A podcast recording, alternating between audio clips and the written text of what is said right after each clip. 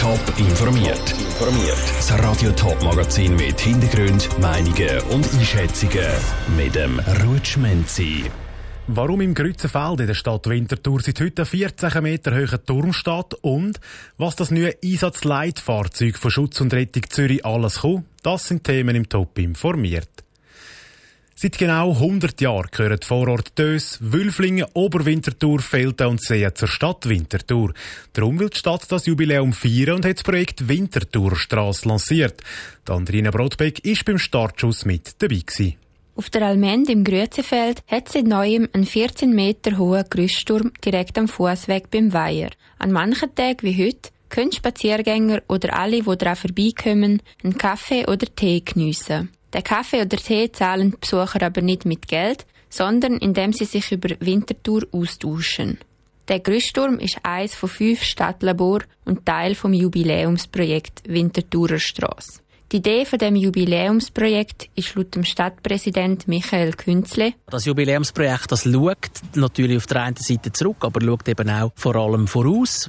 Ganz viel mit der Bevölkerung, mit den Vereinen, mit den Schulen und probiert so herauszufinden, was sind die Räume, was sind die Erwartungen, was sind die Bedürfnisse der Leute im Zusammenhang mit der Weiterentwicklung der Stadt. Die Winterthurer Strasse ist eine fiktive Strasse. So eine gibt es Winterthur nämlich nicht. Oder noch nicht. Fürs Jubiläumsprojekt sagt der Name aber perfekt, erklärt Brigitte Rufer, Kulturvermittlerin und Projektverantwortliche. Die Winterthurer Strasse verbindet fünf Stadtlabor, wo wir quasi bis im Sommer mit der Lokalbevölkerung und verschiedenen Akteuren werden forschen, so dass eigentlich eine Art wie ein Themenpfad, wenn man so möchte, entsteht, wo man vom einen Ort zum anderen abschritten oder mit dem Velo hin und her fahren. Die fünf Stadtlabor markieren spezielle Orte, wo in den letzten 100 Jahren gesellschaftlich oder städtebaulich ein Wandel stattgefunden hat. Die Brigitte Rufer erhofft sich vom Jubiläumsprojekt herauszufinden, was die Stadt ausmacht, was es vielleicht auch noch braucht, wo wir herkommen.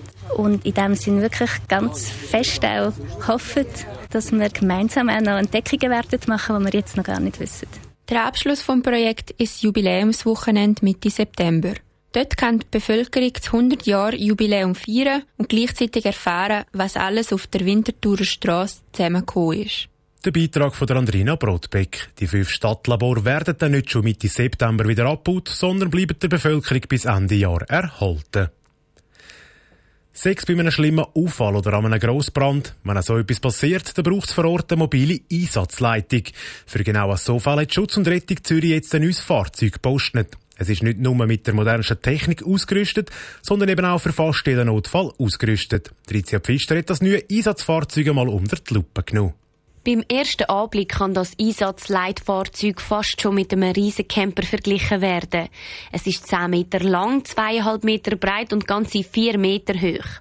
Es gibt zwar schon zwei Einsatzleitfahrzeuge, die sind aber nicht vergleichbar mit dem neuen Fahrzeug. Schutz und Rettung Zürich hat wichtige Punkte verbessern, erklärte Basil Brüllmann, Abteilungsleiter der Einsatzplanung. Beispielsweise der Innenraum, dass man im geschützten Bereich Belangeneinsätze im Trocknen kann, einen Rapport durchführen Andererseits aber natürlich auch einfach die heutige Technik integriert in das neue Fahrzeug, das wir beim alten nicht mehr hatten. Aus Erfahrung rechnet Schutz und Rettung Zürich damit, dass das Einsatzleitfahrzeug sicher einmal im Monat gebraucht wird. Das Fahrzeug kommt dann zum Einsatz, wenn es grössere Ereignisse im Kanton Zürich gibt. Sagen das Sanität oder Feuerwehrereignis, das können grosse Unfälle sein, das kann ein äh, Grossbrand sein oder auch ein Unwetter, Einsätze, die über eine längere Dauer gehen oder beispielsweise auch bei ganz garstigem Wetter. Das Fahrzeug ist aber nicht nur innen mit der neuesten Technik ausgestattet und ideal organisiert. Auch außer am Fahrzeug kann daran geschaffen werden. Das ist so organisiert, dass sich beispielsweise die verschiedenen Parteien wie Feuerwehr und Sanität nicht gegenseitig im Weg stehen und genug Platz haben. Es sind aber auch noch andere Aspekte in der Planung sehr wichtig gewesen, sagt Claudio Corte, Abteilungsleiter Fahrzeug von Schutz und Rettung Zürich. Also was sicher von Anfang an sehr wichtig war, ist der Rapport mit den funktionsbezogenen acht Plätzen.